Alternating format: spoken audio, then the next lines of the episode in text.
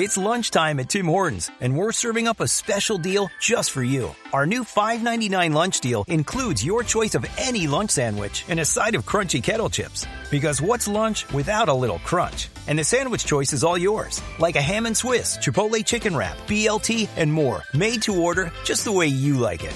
Tim Hortons new lunch deal. Simple, delicious, and just $5.99. Now that's a good deal. Only at your neighborhood Tim's. U.S. only. Price and participation vary. Terms apply.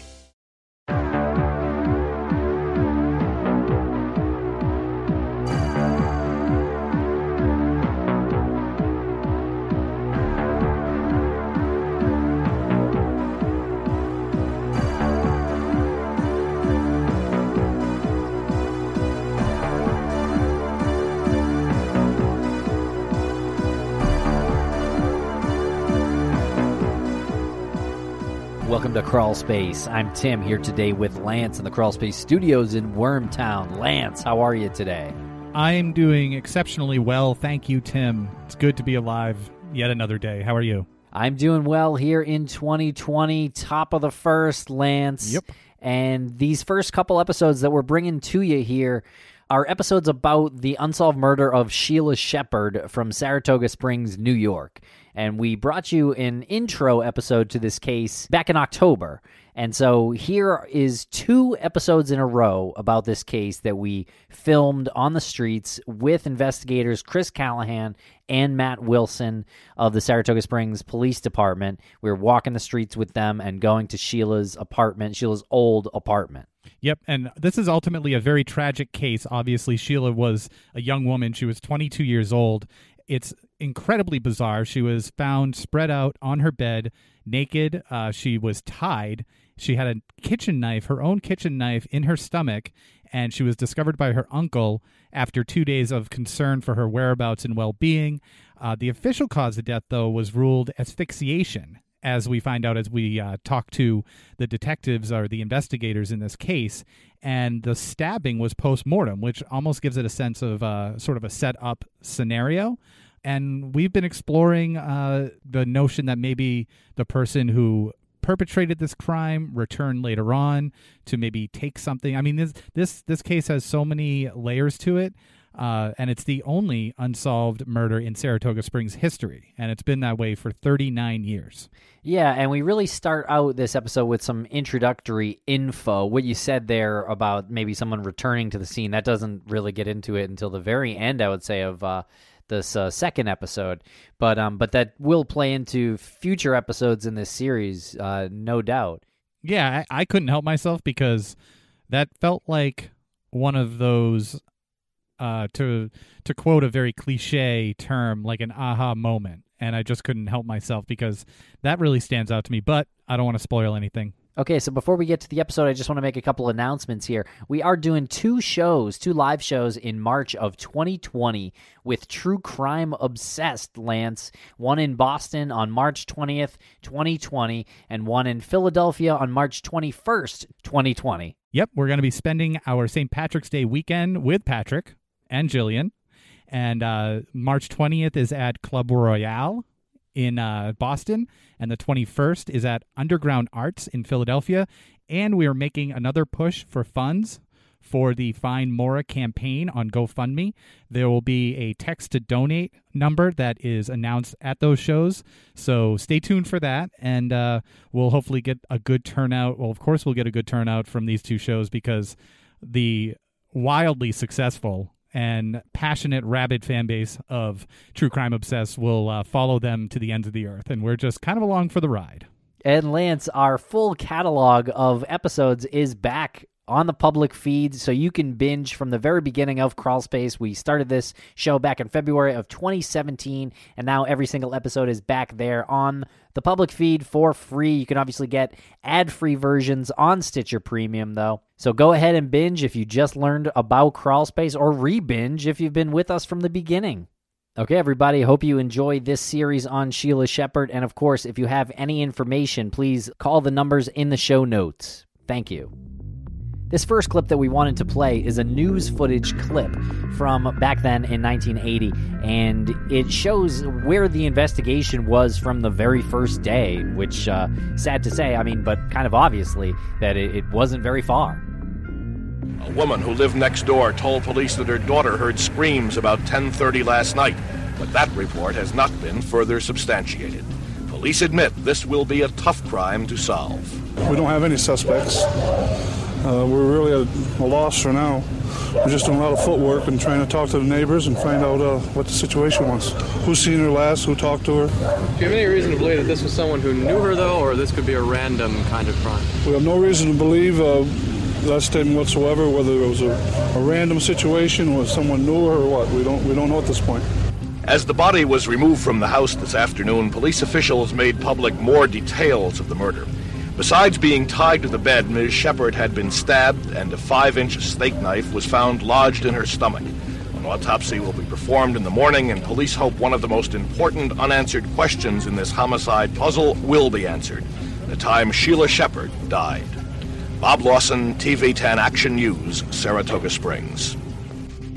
And then we hop in the car with investigators Callahan and Wilson and head from the police station over to Sheila Shepard's old apartment. And we mostly talk about the town of Saratoga Springs. But what an interesting feeling of anticipation as we were heading over there. First of all, to be working with the investigators on the case and just allowing uh, how they allowed us to be uh, there with them and they were open with their information. And also uh, heading to the scene of a crime was uh, was something else. So i don't know if you can see the place in the corner up there. This is gaffney's. It's got like some white uh, like christmas lights outside. Oh yeah.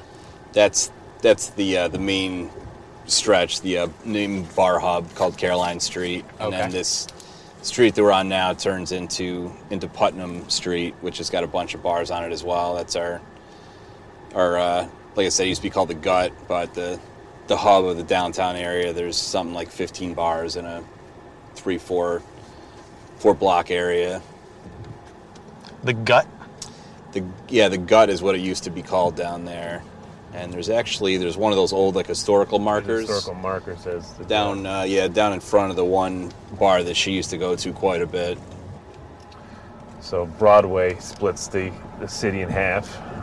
So it's the east side, it's the west side, and the streets kind of run in a one-way direction off of Broadway, at least Broadway and or Caroline and Phila, the next two blocks over.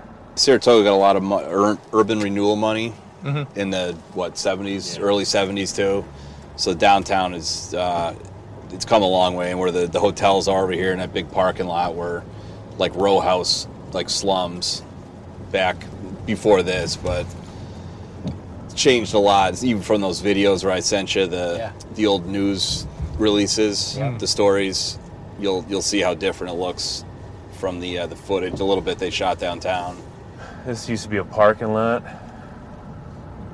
Over here was a long building. There used to be a train tracks you go through here back in the 40s and 50s, but it was a bar called the Hub, and it was part of the uh, old train rail station. I used to go through here. There was a bar here that she used to go to. I think we interviewed a couple people that was one of the ones that may or may not be one of the last places that she was seen alive walking walking past that place. Right here. Yeah, it'd be, it'd be back, oh, back, in the, in the, the building's gone. They tore yeah. the building down, but it'd be a place that she would pass regularly to get back to her apartment. Right. So you would take this sidewalk here, where this building's going up. There was a, another building uh, at the time that was a uh, vocational school. That's where she was going to school. Oh. Like a uh, worldwide enterprises. Yeah, it was like a a temp, you know, agency type type thing where they right. where they taught you typing and you know all sorts of secretarial type stuff. Sure. She was enrolled in. Yeah, one twenty five right here. And here we are now in front of Sheila Shepard's old apartment, uh, discussing the details of the case. And just to describe the building real quick, because some of this kind of comes out, but uh, it's a it's a large building. I think it's eight apartments. That would be four on top and four on the fir- on the first floor, so four on the second. And there are two fire escapes, one on each side of the building. And it's really sort of heart wrenching to think about Sheila's uncle ascending those uh, steps on the fire escape, working the window open, crawling in, and then you know, for the most part, having to crawl over Sheila's body, realizing that his his niece was dead, and then he has to go outside and prevent the family members, her aunt and her mother, from charging in to find out what's going on. And the fire escape is where her her uncle uh, ends up going up the fire escape when nobody can get in touch with her. She had missed a couple days of school, and like we said, the school was right down here in the corner. That building's no longer there. It was the uh, vocational school she went to. She doesn't show up on Monday. On Tuesday, the teacher sends a couple of students to the uh, to the apartment here to look for her. They go to the door, no response, but they can hear a, a radio playing inside the apartment. So then they come back to the school. They tell the teacher, who then gets uh, gets concerned. She calls uh, calls Sheila's mother, who then comes to the apartment with uh, with her her Sheila's sister, sorry, Sheila's aunt and uncle. Uncle goes up the fire escape because they had told him she'll sometimes leave that open mm-hmm. for her brother to come come into the house through the fire escape. He goes up the stairs uh, through the window, finds her covered with a bed sheet, ends up pulling the bed sheet back, sees that she's deceased, um, gag in her mouth, she's tied, says he covers her back up, goes out the front door and comes down the stairs to head off uh, Sheila's mother and aunt before they can can come inside the apartment and, and see her. And then they they obviously call the police. Uh, police from there. Initial patrolman goes in just to verify that she is in fact uh, deceased, and then it's when the investigators are called to the scene. Did she live there with her brother? No, Sheila lived up in the, the front apartment up here on the uh, the right side of the building she was uh, enrolled at a vocational school that is building's no longer here, but it was down on the uh, the next intersection at the corner. So she'd be able to walk right down the street to uh, to her classes. That Tuesday morning, November 25th. 25th was her uh, her second day in a row. She hadn't shown up at school. Uh, teacher was concerned, so she sent a couple of Sheila's friends from class over here to check on her. They went up the the main stairs knocked on the, the door. There was no response. They heard a, a radio playing inside the apartment.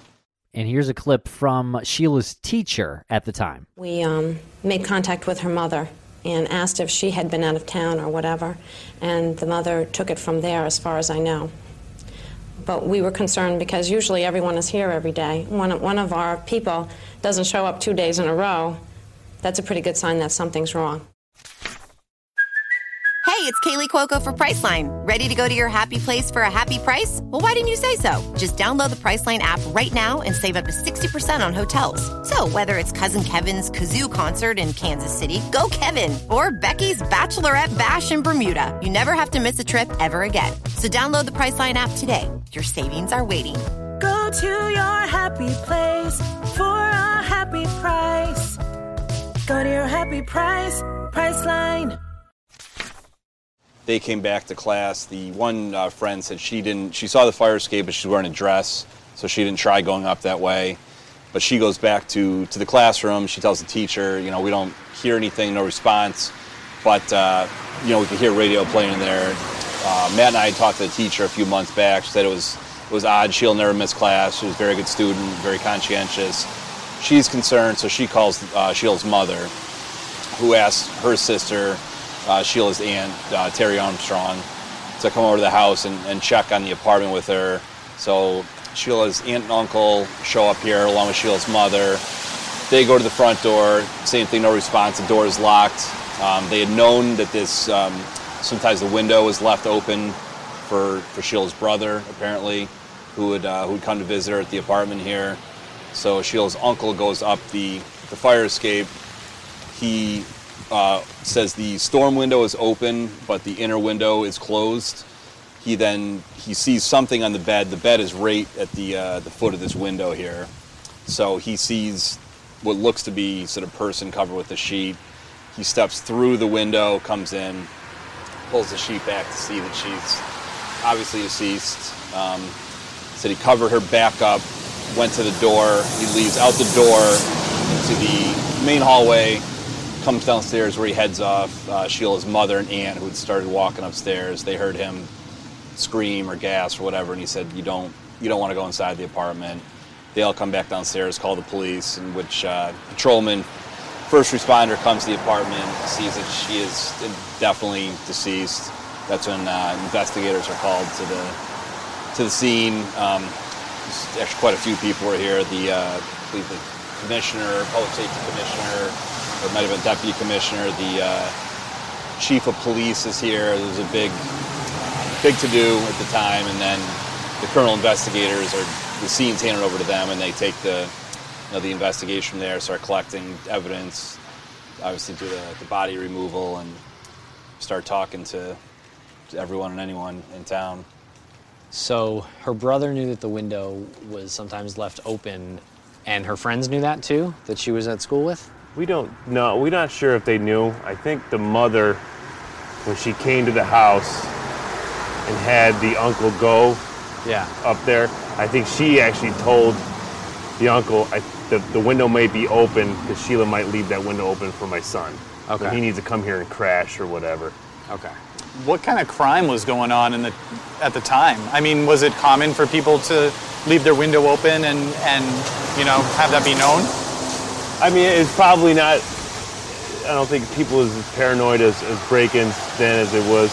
You know, just growing up in the '80s, we let their doors unlocked. Yeah. Um, you know, there wasn't a whole lot of security measures taken for stuff like that. So, Yeah, I, I grew up probably about five or six blocks from here, and I know growing up, my father never locked our, our front doors. Left his, his keys in the car on the street, so Yeah. not, you know, definitely not, uh, you know, crime in an area. Definitely not this type of crime. You know, certainly What's, unusual. what was the? Um, this is a pretty busy street that we're noticing right now. Yeah, was Church it? Street. Is it- has this always been a busy street? Like Um, known? It's fairly. This is this is goes into it's it's nine N, so this will take you out to like Greenfield, Corinth, out to the neighboring town. This is your one way out.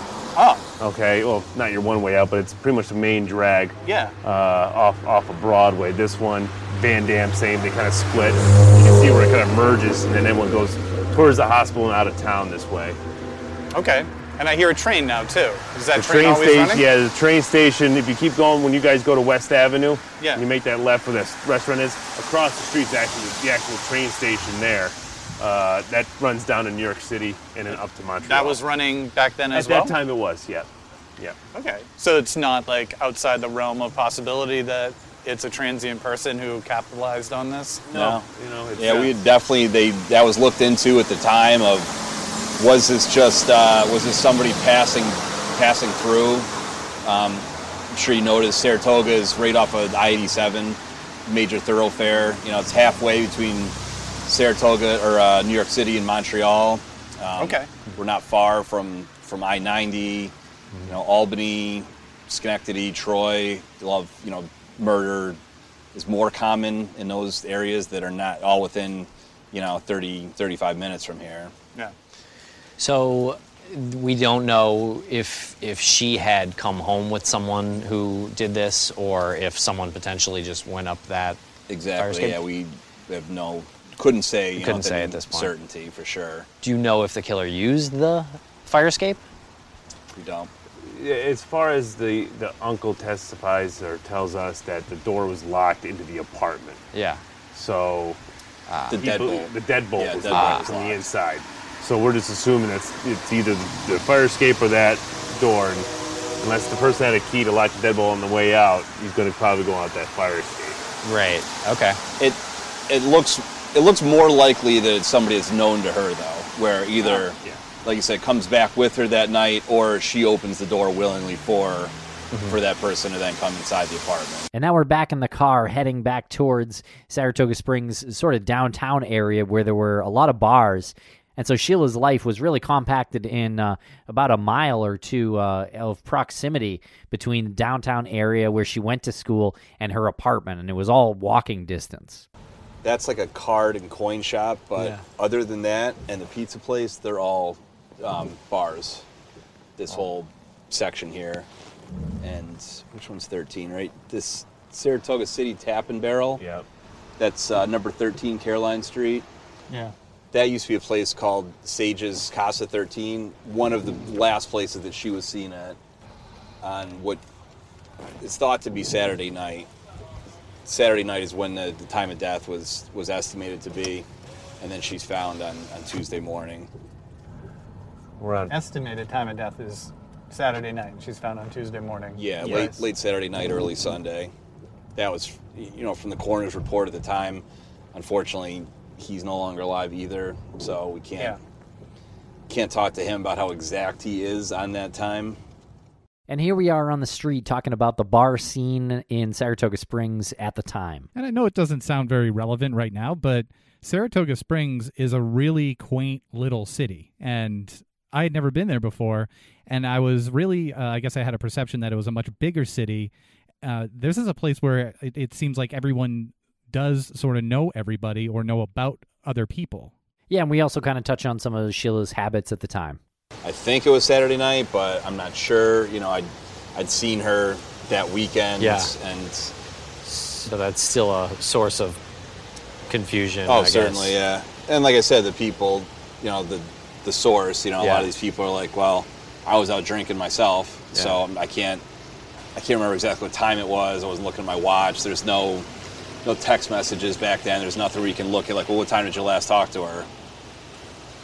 You think that's an important uh, clue, or uh, you think? I mean, really? the, the time would be would be great. I would love to to talk to the coroner if Yeah. uh, you know if he were alive. Say, how sure are you? I mean, I know you're going off of pretty much the same science that we are now. You know, the lividity and the you know rigor Yeah. mortis and stuff like that. But you know, if it just it opens up all sorts of other possibilities. If like, well, okay, say she was killed on on Monday, Yeah. and not you know then people who have you know alibis or who weren't in town Right. and that weekend, like, well, okay, well, now if could have happened Monday.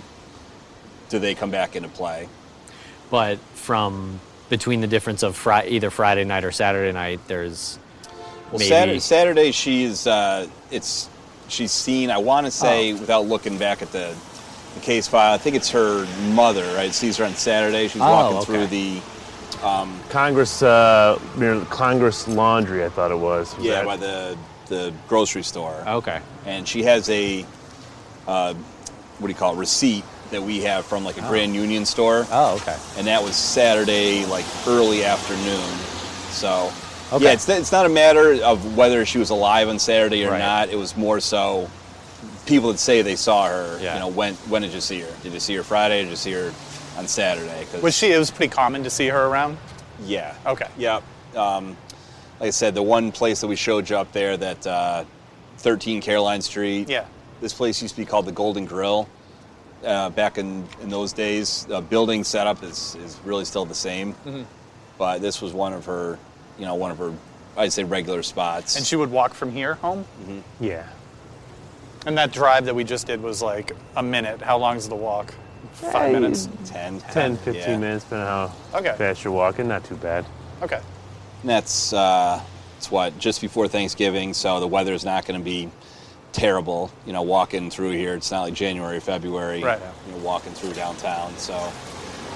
Um, yeah, definitely. You see people out, out walking still now. If you go out, you know, on November uh, November 22nd in Saratoga this year, you'll I'm sure see people walking all throughout the, the bar districts, and our our bars are open till 4 a.m. So ah. it's a it's a steady stream of people from you know the ones that want to get out before it gets really bad, right up until mm-hmm. I'm staying right till four o'clock, and then you know they see them walking home at 4 4:35 a.m. Yeah, it's, So- it's not uncommon for people to start their, their night out at midnight. Yeah. Right? You know, you'll, so you'll see them walking from from the surrounding area to the downtown area to the bars down here. Yeah. That that that Thursday was Thanksgiving, or was it the Would have Thursday been coming up. Yeah. Okay. Yeah. So this is the weekend, right? The weekend prior to. Is it? I don't know if you know. Like, is that a dead time around here? Do No. people travel a lot, or people come here? No, it's, I was telling uh, I was telling Tim that definitely for the, the bars, that's one of our busier. You know, a lot of college Yeah. kids are coming home. Yeah. Yeah. The, the first time they're all getting together, and that Wednesday night before Thanksgiving Day, that's one of our busiest nights on on Caroline Street. There, they'll Yeah. put extra patrolmen out. So there's fights all night long, and just the, the lines are, are crazy. Even when it is like extra cold, the time here there'll be lines out the door for a lot of these bars. Were was anyone looked into who might have been from from here but out of town at school who came here for the uh, for the Thanksgiving break? You mean that wasn't from here, but then or, or was from here and just and came back. Oh, came back. Yeah. There, um, I mean, I, I'd have to think specifically about who was talked to, but I mean, they talked to dozens Yeah. of, of people. Of, you know, they they talk to someone and say, well, you know, who did you know her to be friends with, or who'd you last see her with, and they go da- talk to that person, and then give them, you know, yeah, I saw her with this guy or this this person whose name I don't know. There's a lot of that, you know. Yeah. Reading back in the old case reports of, uh, yeah, you know, I saw her uh, saw her out with a with a woman. Well, who was the woman? Like I don't know, just some woman or some guy. And uh, there was one one of the last times that that we think she may have been seen alive was that Saturday night. A neighbor on, on Church Street coming down towards um, towards downtown from her apartment sees her in just a side profile of, of a guy or like guy from behind in a coat. So he's like, I see her walking with, with a man. He's like, I think it was a, a black male. He goes, I couldn't say for sure. I definitely couldn't tell you what he looked like. 'cause I just see, you know, from the side, and I see a, a profile with a, a jacket, either um, muscular guy or a really puffy jacket. Mhm. You know, couldn't say.